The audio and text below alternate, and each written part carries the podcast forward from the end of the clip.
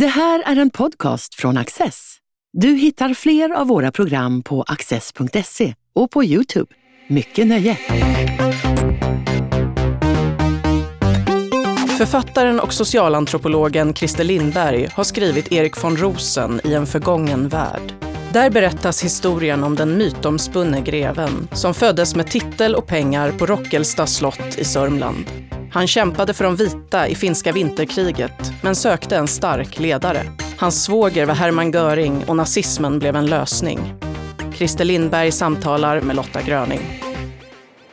Christer, du har hållit på med honom i tio år. Ja, lite mer till och med. ja, och du har gått igenom åtskilligt material. Ja, det, jag visste ju från början att arkivet var väldigt stort. Eh, men ändå, det var större än vad jag trodde för det första. Sen för det andra så det var mycket material också som försvann in i Eldsvåda på hans slott Rockelstad.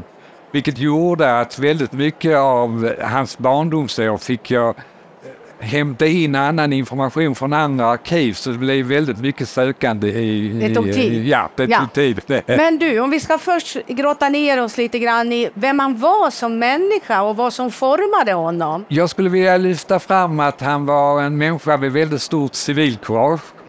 Eh, med ett sorts riddarideal. Eh, Upptäckare naturligtvis som vi känner honom för, äventyrare. Naturvän, en av de som grundade de första naturreservaten i Sverige överhuvudtaget.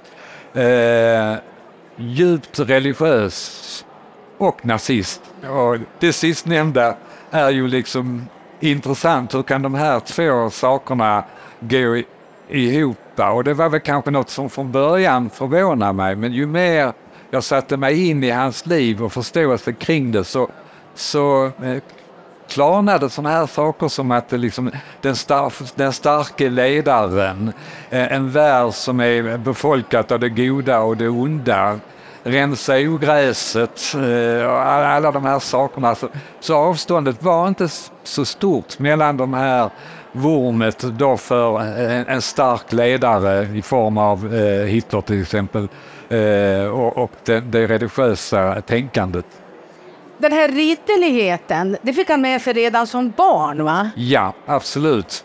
Han föddes ju i en högadlig familj så att säga. Var, var, man använde inte ordet på den tiden men nu skulle vi säga att han var ett sladdbarn, den sista eh, eh, i i brödraskaran. En syster hade han.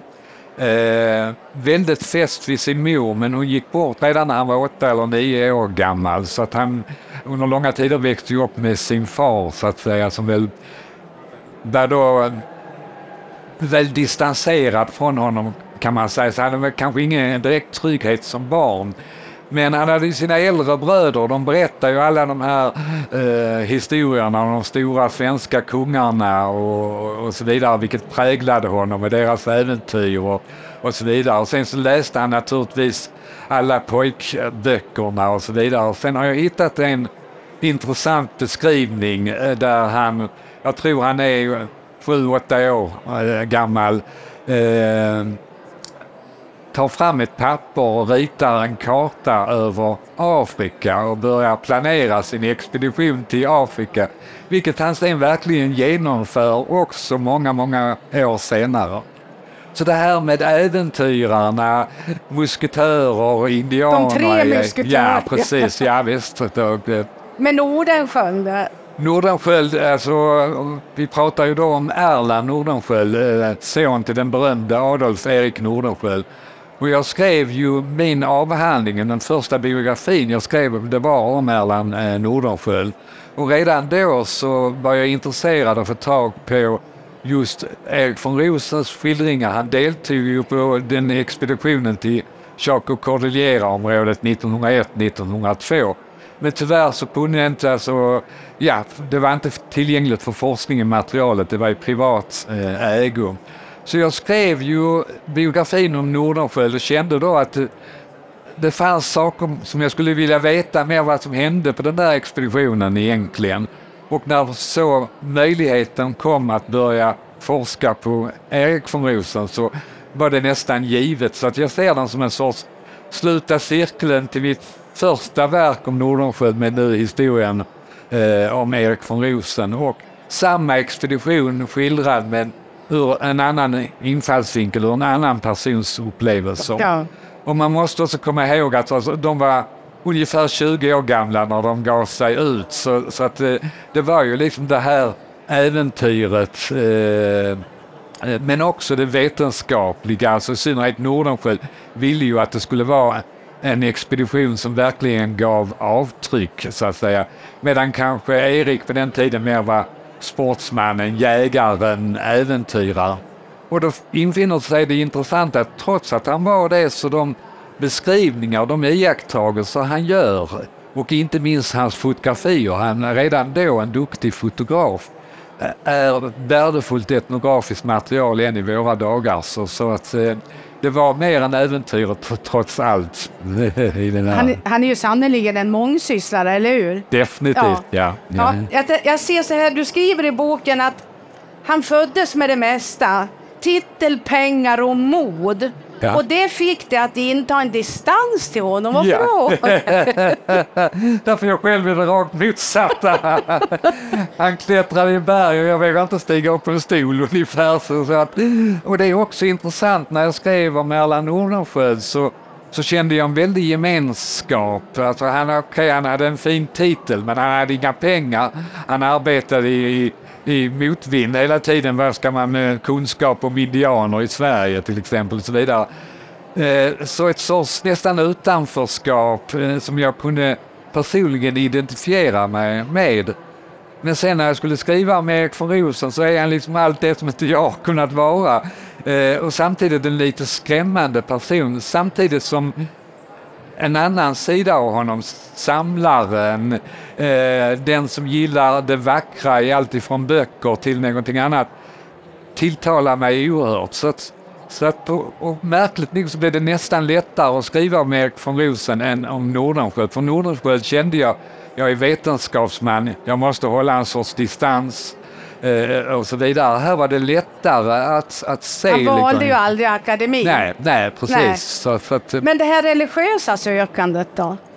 Ja, det föds han ju tidigt med. Alltså redan han berättar ju att han som liten pojke har en, nästan en uppenbarelse när han ser liksom Sankt Göran och draken i, i Storkyrkan. Och han, det, det blir en sorts berättelse som han lever efter hela sitt liv. Han är riddaren eh, på något sätt som, som bekämpar odjuret eller odjuren så att säga. Och det paradoxala är ju på något sätt att han hamnar i drakens klor på 1940-talet när, när så att säga nazisterna eh, eh, tar makten och så vidare. Så, så att eh, det är ju en väldigt viktig del för honom och i allt detta ligger också kanske en del av det här med, med modet. Han får aldrig tappa ansiktet, han får aldrig ha fel, han ska alltid uppträda ridderligt. Och det finns sådana fantastiska berättelser att han är ju när, när den, de vilda strejkerna bryter ut så är han ju stark motståndare till detta.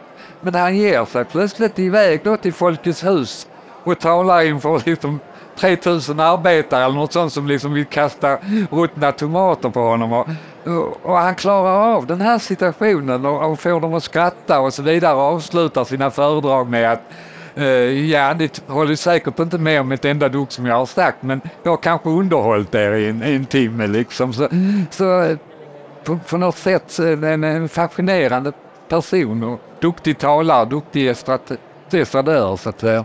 Och han bygger ju, alltså slottet, och Ja. han bygger sitt hem efter ridderligheten också.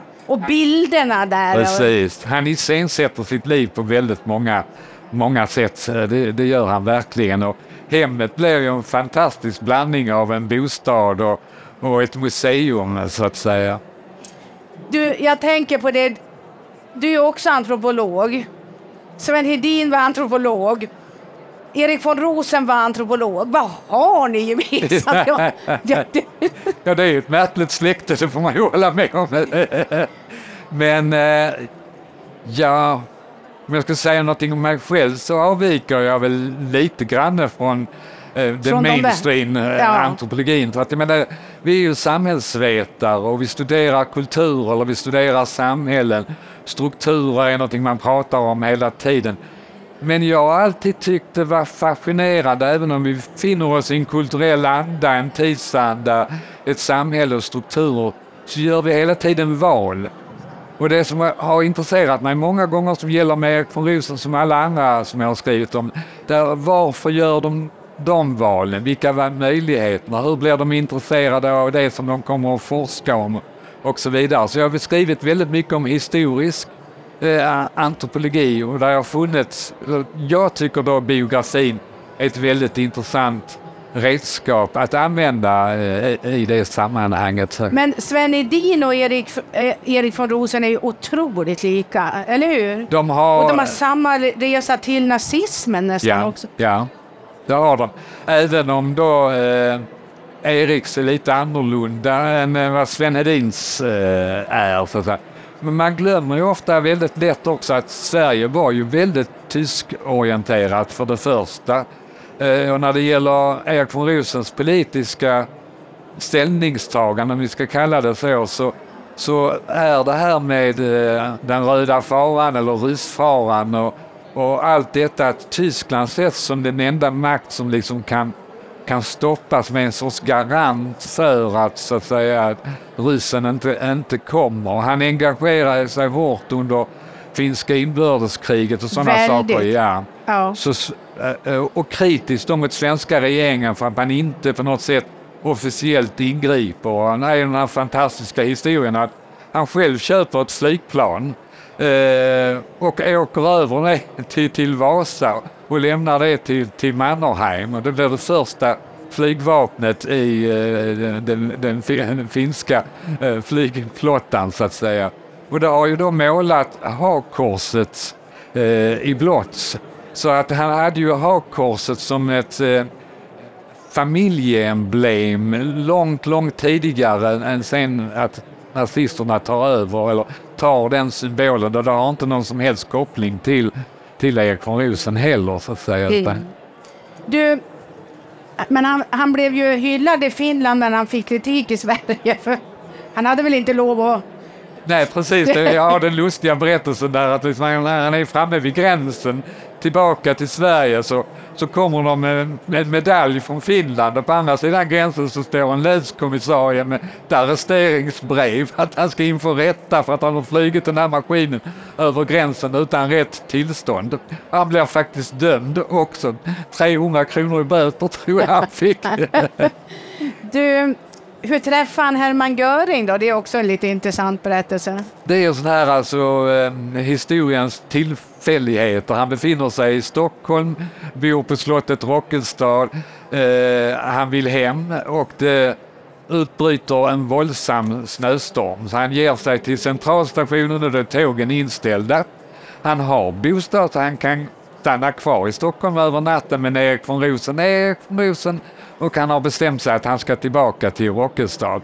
Så han åker ut till flygfältet och ska få någon att flyga honom hem. Och de säger att det finns ingen som kan flyga i det här vädret, det är helt omöjligt.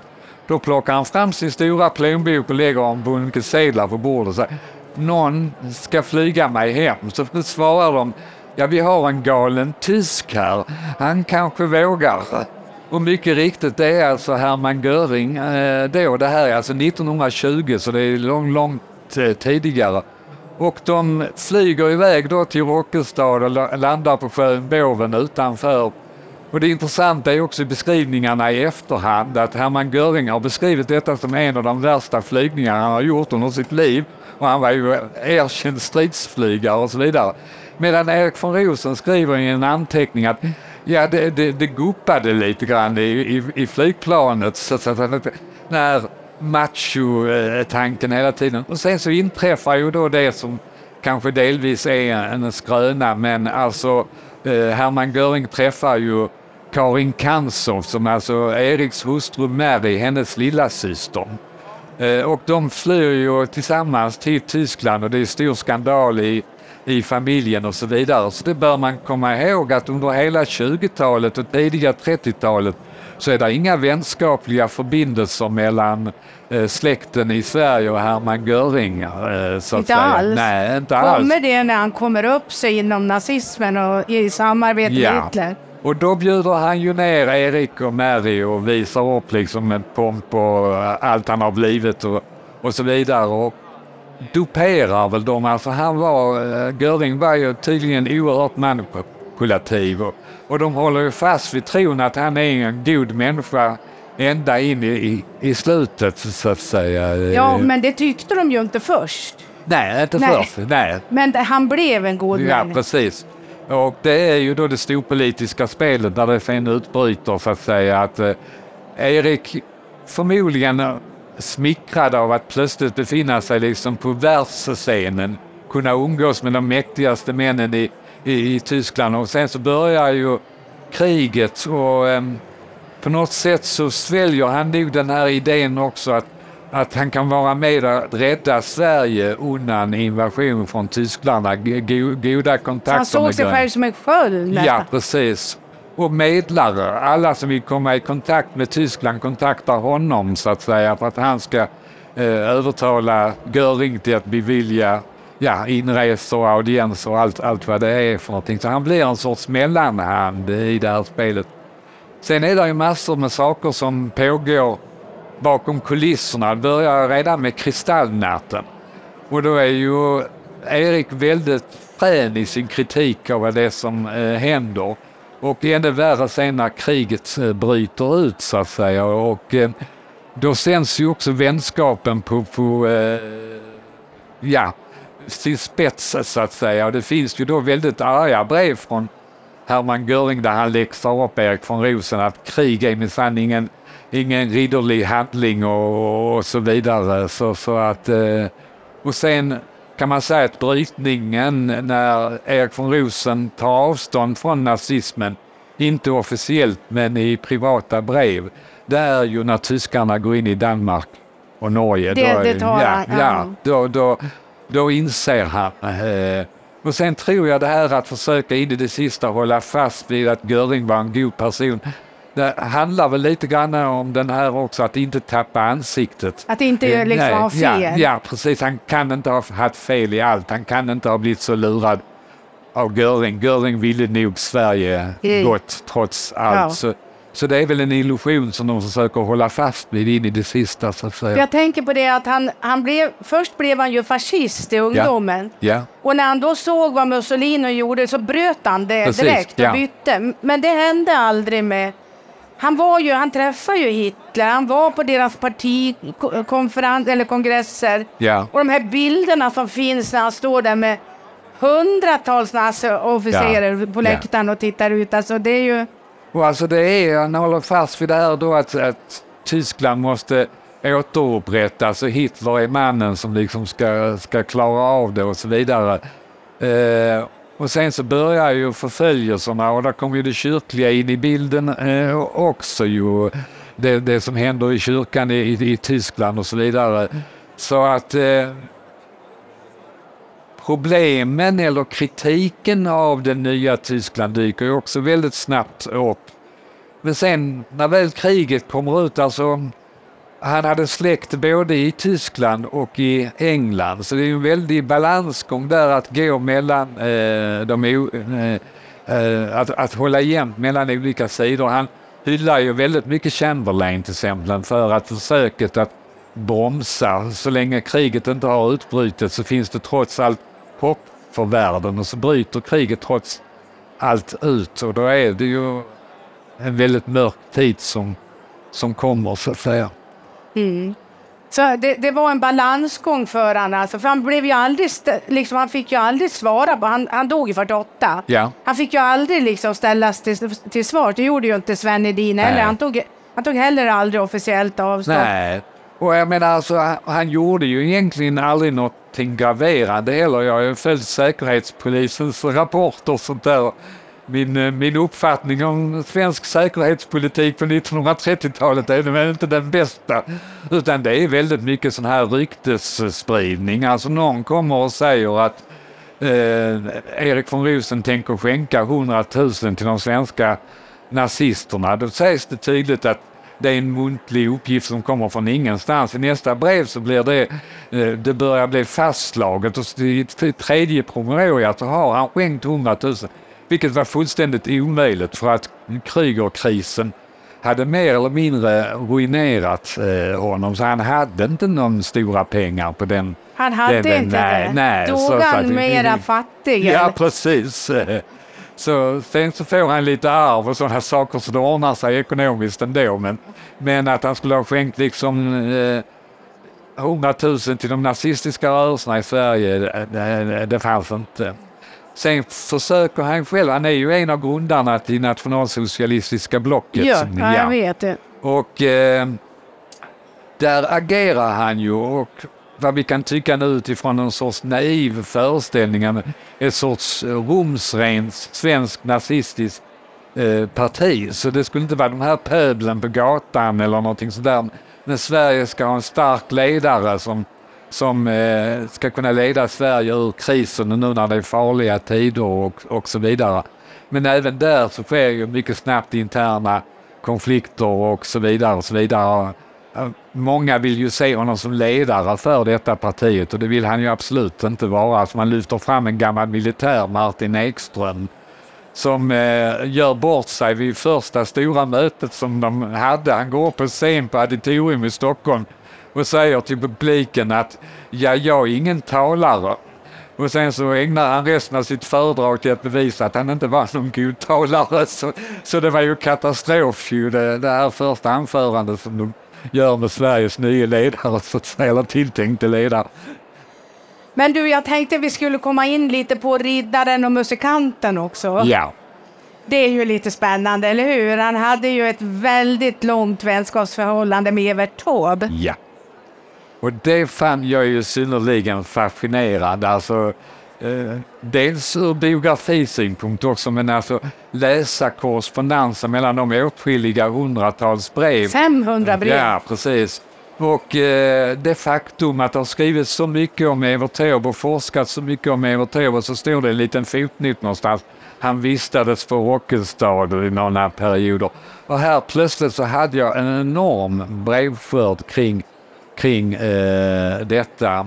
Som jag försöker utnyttja så mycket som möjligt i boken. Men det är klart, det är ju trots allt man måste också göra urval och begränsningar. Men, men alltså deras relation eh, och samarbete är ju väldigt intressant. Eh, eh Erik von Rosen samlade på originalmanus och sådana saker, äldre böcker.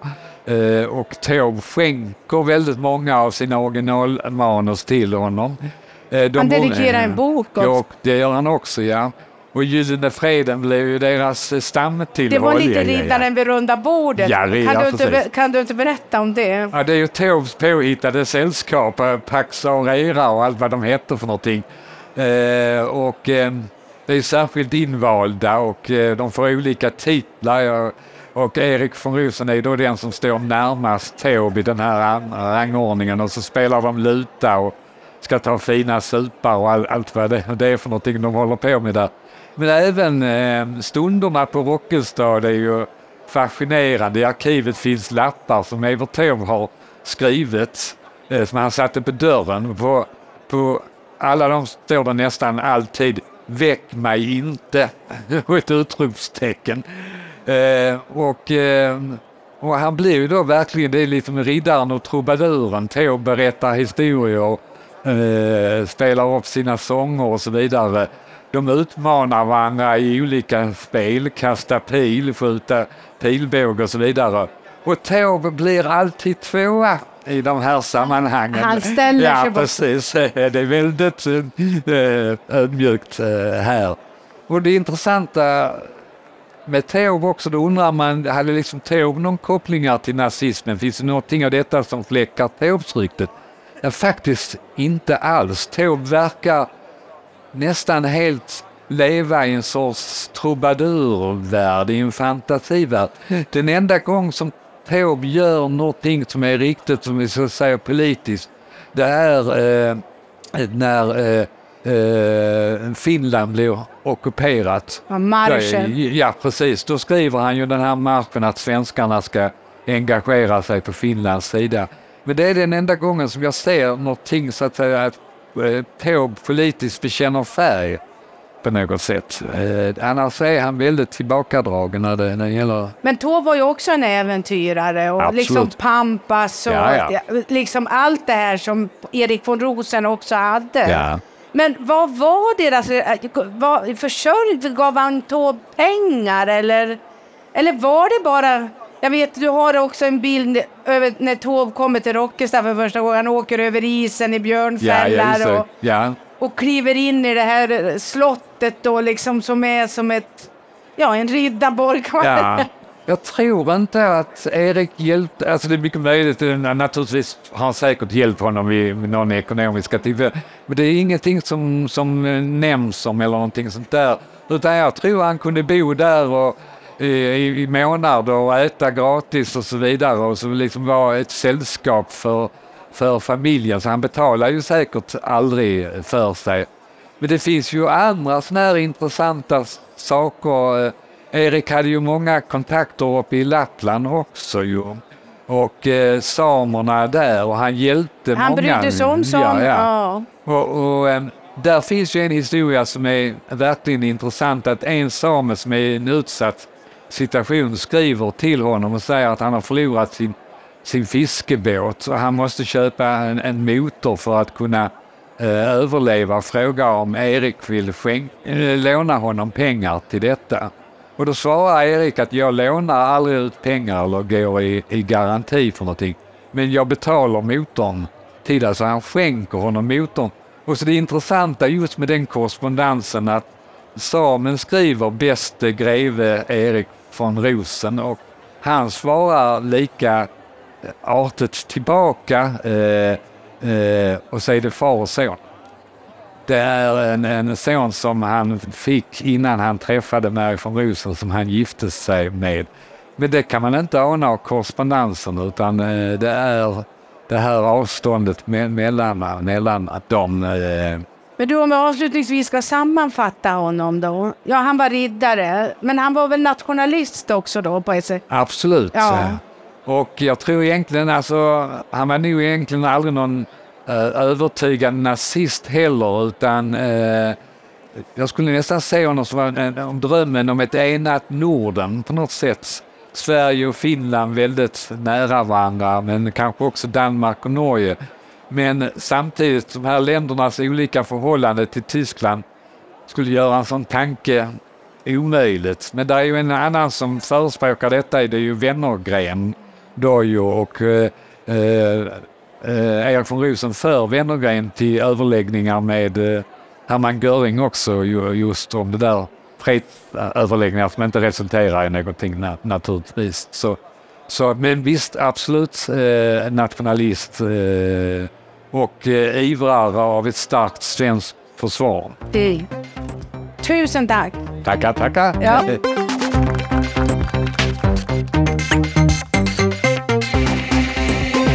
Du har just lyssnat på en podcast från Access. Du vet väl att vi också är en tv-kanal och tidning? Teckna en prenumeration idag på access.se.